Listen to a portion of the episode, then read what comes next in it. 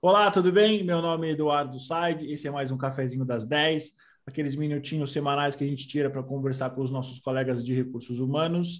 Antes de eu começar, não se esqueça de curtir e compartilhar esse canal. São dicas bastante interessantes para quem gosta de recursos humanos ou para quem atua na área. No episódio de hoje, eu vou conversar com a Denise Conde sobre o RH no mercado de seguros da área financeira. Denise, bom dia, tudo bem? Bom dia, Eduardo. Obrigada pelo convite. Bom dia a todos que estão assistindo. Bastante animada de estar aqui hoje. Excelente, Denise. Perguntinha clássica. Para quem não te conhece, conta um pouco da tua carreira. Vou contar. É uma carreira longa. Eu tenho 28 anos de estrada. É, comecei estudando, na verdade, pedagogia. Não sabia o que eu ia fazer quando eu saí da escola. Logo percebi que não era pedagogia minha praia, com a ajuda do meu pai. Meu pai falou: vai procurar alguma coisa que você gosta. Acabei indo para a administração, porque eu achei que tinha maior possibilidade de descobrir o que eu queria fazer da vida. É, e desde o começo da faculdade percebi que eu queria trabalhar com comportamento humano. Né? É, pensava em comportamento do consumidor, pensei em trabalhar em marketing, mas no final acabei vendo naquela época que existia a possibilidade de um RH mais próximo do negócio. Né? Então, com a minha formação de negócio, eu achava que tinha espaço. Aqui no Brasil, naquela época, quem tinha isso eram alguns bancos, Citibank, próprio Bank Boston, onde eu trabalhei depois, enfim. Mas eu apostei nisso, é, fiz um intercâmbio de graduação, eu fiz, eu fiz FGV. Fiz um intercâmbio de graduação, onde pude estar mais próxima é, do mercado americano numa época de grandes fusões de empresa, fusão de culturas organizacionais, então isso foi bem interessante para mim. E quando voltei, acabei entrando, é, já era estagiária, mas acabei voltando e sendo efetivada na Anderson Consulting, hoje atual Accenture, onde eu tive a minha primeira experiência em RH e já um RH mais estratégico. A Anderson tinha um modelo onde eles tinham é, toda a parte operacional tocada pela Arthur Anderson, e no RH da Anderson Consulting tinha só é, recrutamento, desenvolvimento, treinamento, então as áreas mais nobres de recursos humanos. É, naquela época eu tinha um mentor na minha carreira que era meu tio, que era executivo, meu pai era funcionário público, e ele falou, ele falava para mim, minha filha, você tem que em algum momento da sua vida trabalhar numa empresa onde o que é mais importante na empresa, o negócio da empresa é aquilo que você faz. É, em função disso, depois de três anos na Anderson, eu acabei aceitando uma proposta para ser headhunter. É, fui trabalhar na Spencer Stuart, aonde atuei na área de pesquisa, fazia entrevista de executivos, enfim. É, foi uma experiência super rica para mim. É, mas eu sentia a falta de atuar em RH em empresas maiores. Eu, até aquele momento, tinha trabalhado, a Anderson tinha por volta de 200 funcionários, a Spencer tinha 20 funcionários. E eu sentia a falta de trabalhar numa grande organização e viver aquele todo, né, toda a complexidade de uma grande organização. Acabei indo para a editora Abril. Eu sempre acho importante dizer, eu sempre procurei uma mão de obra diferenciada, né? Então, eu nunca tive vontade de trabalhar como RH de fábrica. Eu queria, então, na Abril, eu tive possibilidade de trabalhar com publicitários, com jornalistas, que é uma mão de obra bem diferente, né? bem é, específica. É, vivi uma experiência fascinante na Abril. Na Abril, eu acho que foi onde eu tive a minha primeira experiência de RH próximo do negócio. Cheguei no último momento a ficar sentada dentro da área cliente. Eu era consultora da unidade de revistas femininas e ficava sentada lá dentro com eles né? Foi super rico para mim. Mas na época eu queria ter uma experiência internacional. Tinha vontade de ter é, uma experiência de carreira internacional. Já tinha desistido de fazer um MBA fora, porque achava que para RH não era tão necessário. E acabei é, migrando aí para o Bank Boston, onde eu iniciei a minha, a minha experiência no mercado é, financeiro. Né? O Bank Boston foi talvez a maior escola de recursos humanos estratégico que eu tenha tido é, na minha carreira. Atuei lá por oito anos, é, como consultora no nível gerencial, depois como superintendente. Sempre comecei com áreas é, de apoio, tecnologia, operações e finanças, e acabei migrando. Depois fui consultora do corporate e depois de tesouraria e mercado de capitais. Então, lá foi minha grande experiência. Acabou a experiência internacional, acabou não vindo, acabou não acontecendo, mas é, a minha experiência no Boston foi super rica. Em 2006, o Boston foi vendido para o Banco Itaú, Né? Na verdade, quando eu entrei no Boston, um pouco depois o Boston foi vendido para o Bank of America. Bank of America não tinha operação na América Latina, assumiu a operação, a gente continuou tocando como Boston, como se nada tivesse acontecido, mas em 2006 o, o Bank of America resolveu vender as operações na América Latina, e aí eu passei 10 meses é, no Itaú, o Itaú, um banco enorme, é, que eu admiro muito como negócio, mas que naquela época tinha um RH bem diferente do RH do Boston. É, era um RH enorme, tinham 700 funcionários na época, o, o, o, RH tinha 700 funcionários, mas o Banco Itaú tinha 60 mil funcionários. Isso foi antes do Unibanco. É, comecei a sentir que não era aquele modelo que eu queria como desenvolvimento de carreira e acabei recebendo uma proposta para assumir um RH é, de uma empresa muito menor, que era a Royal Sun Alliance, era uma empresa inglesa, uma seguradora inglesa, a Royal tinha 350 funcionários no Brasil, mas eu assumi o desafio é, de estar à frente do RH. Isso é, me motivou muito porque eu ia poder aplicar aquelas coisas que eu acreditava, né? É, cheguei lá, era um RH bastante é, destruído, né? Não era, tinha muito desafio a ser feito e para mim foi uma escola. Eu trabalhei o primeiro ano com um profissional que ele, o CEO mesmo me dizia, olha, eu não entendo nada de RH, você toca aí, porque eu não entendo muito. Ele era um neozelandês naturalizado colombiano que estava atuando aqui no Brasil.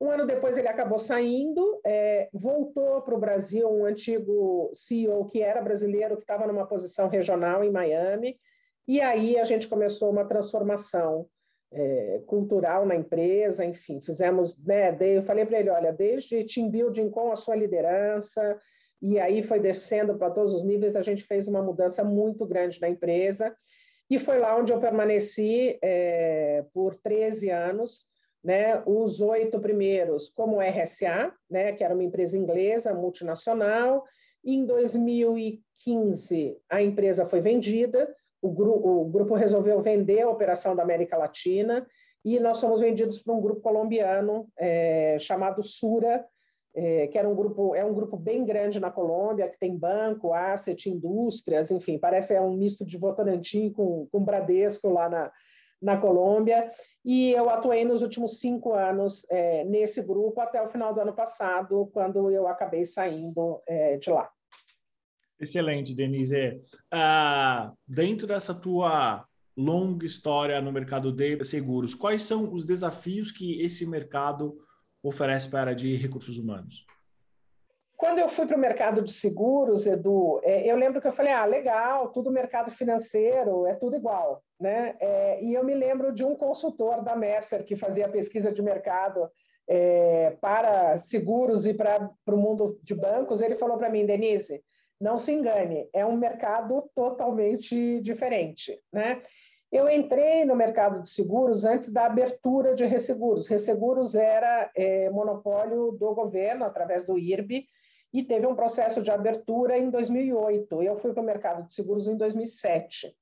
Essa foi a primeira grande revolução de seguros aqui no Brasil, porque mudou o perfil do profissional. Né? O profissional tinha que ser mais preparado, e não existia. Né? Diferente de banco, banco, quando você, você fazia um processo seletivo, sempre tinha candidato né? de outros bancos, mas você sempre tinha candidato. Mercado de seguros, não. Às vezes a gente fazia alguma posição gerencial. Eu me lembro uma vez, a gente estava fazendo uma posição de gerente de vida em grupo, né? que é um pouco diferente do seguro de vida individual. Tinham cinco seguradoras no mercado fazendo a mesma posição. Não tinha profissional. Não tinha profissional disponível no mercado. Naquela época, a gente acabou trazendo uma pessoa de outra operação da América Latina, né, que a gente tinha essa, essa vantagem, mas a falta de profissional, eu lembro que logo no começo eu vivi o que a gente chamava de uma guerra de talento, porque era um rouba-monte, né? Você tirava de um lugar, aí vinha alguém, tirava de você. Eu me lembro, a gente teve um gerente de resseguros que nós contratamos em fevereiro de um ano, ele ganhava 10 mil reais na empresa onde ele estava, ele veio ganhando 13, é, para trabalhar com a gente. Sete meses depois, ele recebeu uma proposta para ganhar 20 numa outra empresa. E mais seis meses depois, ele estava ganhando 30 como superintendente de outra empresa. Quer dizer, não existia profissional, então eles eram alavancados é, pela mudança de seguradora. Então, esse foi um primeiro desafio bastante grande. A, o, o, mercado se desenvolveu muito, né? E eu acho que um outro desafio, Edu, que eu, come, eu, eu costumo brincar, é que seguros não têm glamour. Né? Então, não é uma indústria. Eu me lembro uma entrevista especificamente que eu fiz com um candidato que era novo, ele devia ter 30 anos e ele era atuário. Eu virei para ele e falei: desculpa, mas por que, que você foi estudar ciências atuariais? Né? Porque eu, eu te desafio a me dizer se você conhece alguém que tenha chegado para você com 15 anos e tenha falado para você: ah, meu sonho é ser atuário. Imagina, imagina. Isso não existe. Então, é um, é uma, uma um setor que teoricamente não tem glamour. Né? Quer dizer, ele na prática não tem glamour, né? mas é um setor onde você aprende muito. Então, essa é uma grande diferenciação e é, um, uma, inclusive, uma luta de, é, de posicionamento de marca do setor. Né? Eu me lembro que a gente tinha discussões na comissão da CNSEG, que tem uma comissão de RH, onde a gente falava, a gente precisa fortalecer a marca do mercado segurador como empregador né? Porque é um mercado que é um bom empregador, mas que não tem essa imagem no mercado. Entendi. E, Denise, como é que ficou uh, o mercado de seguros uh, da visão do RH na pandemia e no pós-pandemia? Eu acho, Edu, que algumas coisas é, se aceleraram muito, né? Então, algumas tendências que já vinham acontecendo, eu vou te dizer de experiência própria, a gente tinha ainda um, uma resistência muito grande de alguns executivos em ter home office, né? Em uma semana, a gente saiu 100% dos funcionários é, para home office, isso aconteceu no mercado como um todo, não só no nosso setor, mas em, na grande maioria dos setores. Então, acelerou muita coisa, né? A gente começou a vivenciar, a gente já vinha vivendo algumas situações de saúde mental, onde a gente percebia que isso estava começando a aparecer mais, então pessoas com síndrome do pânico, algumas pessoas que já contavam para a gente que se afastavam por conta de, de problemas é, de saúde mental, enfim. Então, isso já começou e também acelerou é, na pandemia.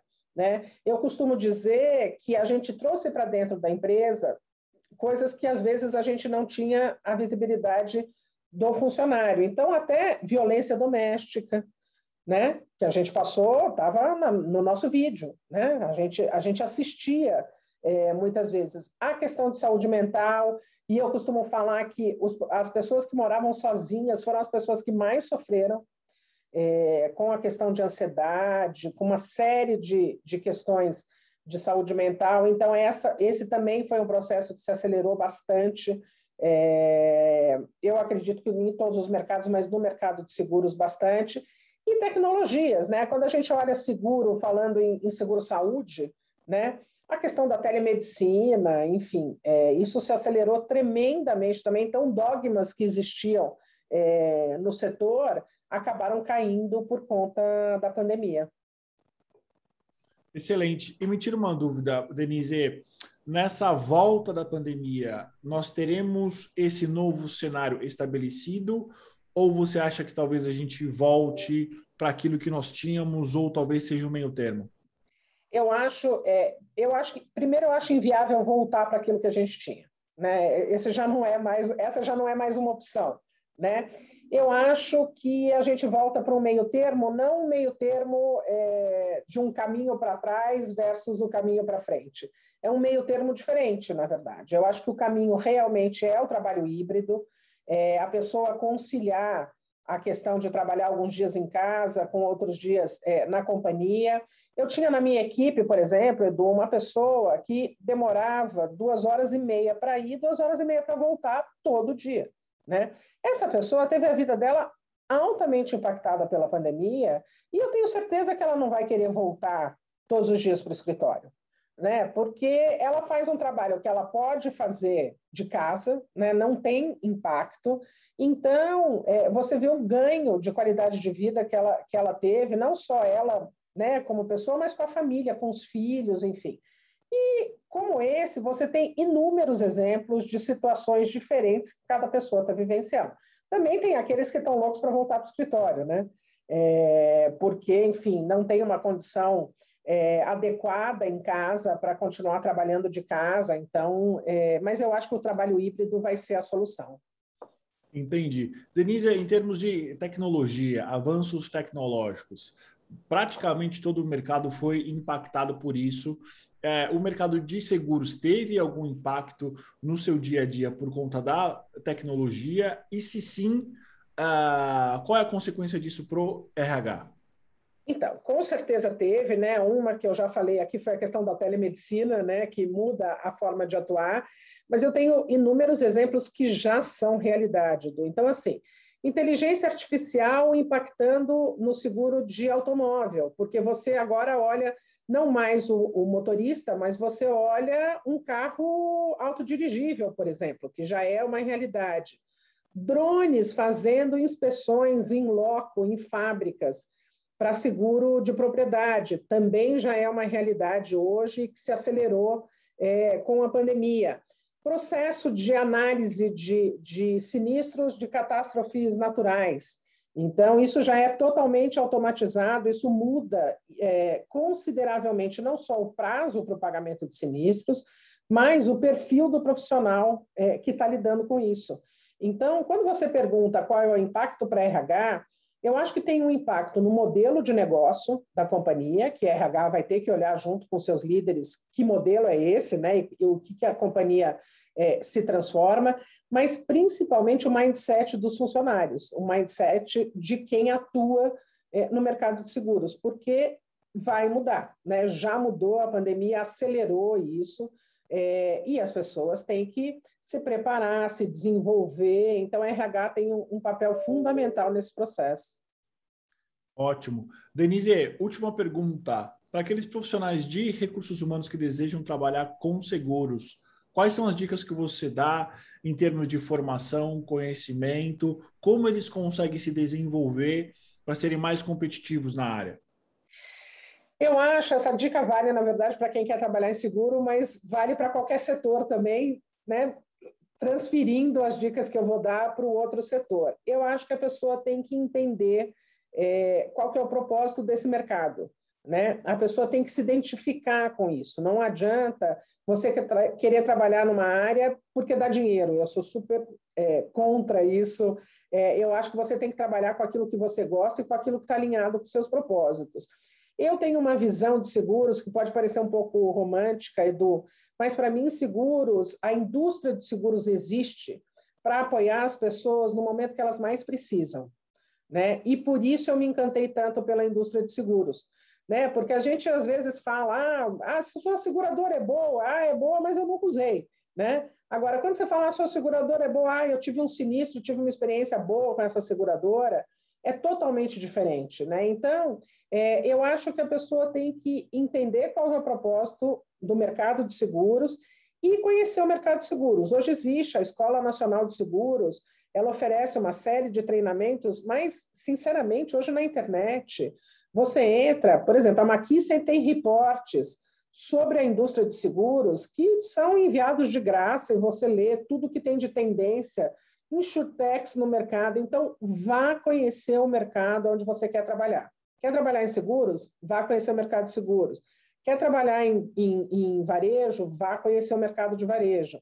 É, isso te qualifica como profissional é, de RH conhecedor do negócio. Isso é fundamental para o seu dia a dia como profissional de RH. Ótimo, Denise. Você gostaria de falar mais alguma coisa que eu não te perguntei?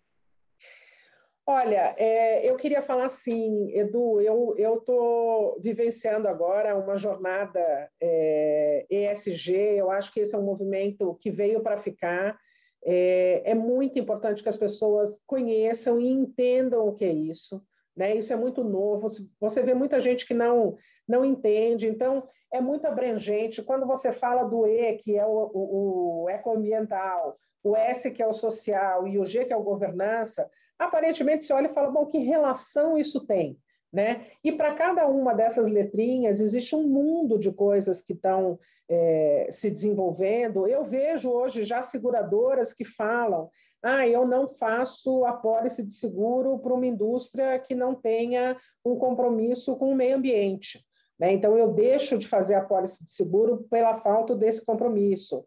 Como profissional, lado S, diversidade e inclusão, é, diminuição do gap de desigualdade social, são coisas que estão no dia a dia do profissional de RH. Então, o meu conselho é também se envolva nisso, porque veio para ficar e é uma tendência é, muito forte, não só no mercado de seguros, mas no mercado como um todo. Muito boa dica, Denise. Você tem mais uma dica de uh, algum lugar onde ofereça cursos, formações sobre isso, porque provavelmente a gente vai ver pipocando uma série de instituições ou eventualmente lugares onde ofereçam cursos, mas hoje quais ou qual que você uh, recomenda? Olha, nessa área existe um movimento do capitalismo consciente, é, onde você encontra muito material a respeito.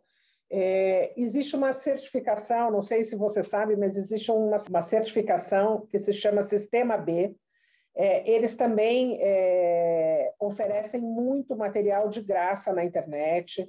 Então, eu começaria tanto com o capitalismo consciente quanto com o sistema B para começar a se envolver um pouco mais e entender o que é esse mercado do ESG. E, Edu, eu queria dar mais uma dica, se você me permite, que eu acho. Com certeza. Com certeza, Vanessa. Acho, acho fundamental para o profissional de RH. Nunca esquecer que você está trabalhando com seres humanos. Né? Eu acho que o respeito pelo ser humano, em qualquer momento da relação dele com a companhia, é o que deve guiar o profissional de RH. É, eu, sempre costumo, eu sempre costumo falar que é muito fácil você receber bem um funcionário, mas é muito difícil você demitir bem um funcionário. Então, a forma como você faz isso, se ela é pautada no respeito, é, faz toda a diferença. Eu vivi é, duas situações na companhia onde a gente fez um processo de diminuição, né, um processo de redução de quadro, onde um dos, um dos melhores feedbacks que eu recebi foi esse, Denise, você tratou a gente é, como gente, né? Então, você percebeu o momento de cada uma das pessoas, a gente tinha uma funcionária grávida que não ia ser demitida, mas a gente se preocupou da forma como ela ia receber a informação de que a área dela ia deixar de existir. Então, a gente teve todo um cuidado com essa profissional. Então, esse tipo de coisa diferencia o profissional de RH ao longo da carreira. Muito bom, Denise. Quero agradecer pelo seu tempo, agradecer pela sua disponibilidade, agradecer por tudo isso que você trouxe para a gente. É, bom, quero deixar aí mais um tempinho para você uh, falar talvez as suas últimas palavras. Legal, Edu, queria te agradecer pela oportunidade, é, queria agradecer a todos que assistiram, me colocar à disposição das pessoas, é, se quiserem conversar um pouco a respeito, conhecer um pouquinho desse mercado de seguros ou da atuação, é, da minha atuação de RH, se eu puder ajudar a carreira de alguém. É, uma das coisas que mais me emocionou quando eu saí da empresa foi é, o fato de que várias pessoas vieram e falaram para mim, Denise, você transformou a minha carreira e com isso você transformou a minha vida. É, isso não tem o que né, é um valor imensurável. É, a satisfação de ouvir esse tipo de coisa. Então, me coloco à disposição de todo mundo, é, se quiserem conversar um pouco a respeito. Obrigado, Denise. Pode ficar tranquila, todos os seus dados de uh, contato estarão aqui embaixo ou talvez aqui em cima. É, bom, para você que está vendo a gente, para você que está nos ouvindo, esse foi mais um cafezinho das 10, aqueles minutinhos que nós tiramos para conversar com os nossos colegas de recursos humanos sobre assuntos e principais tendências da área. Até o próximo cafezinho. Obrigado pela audiência.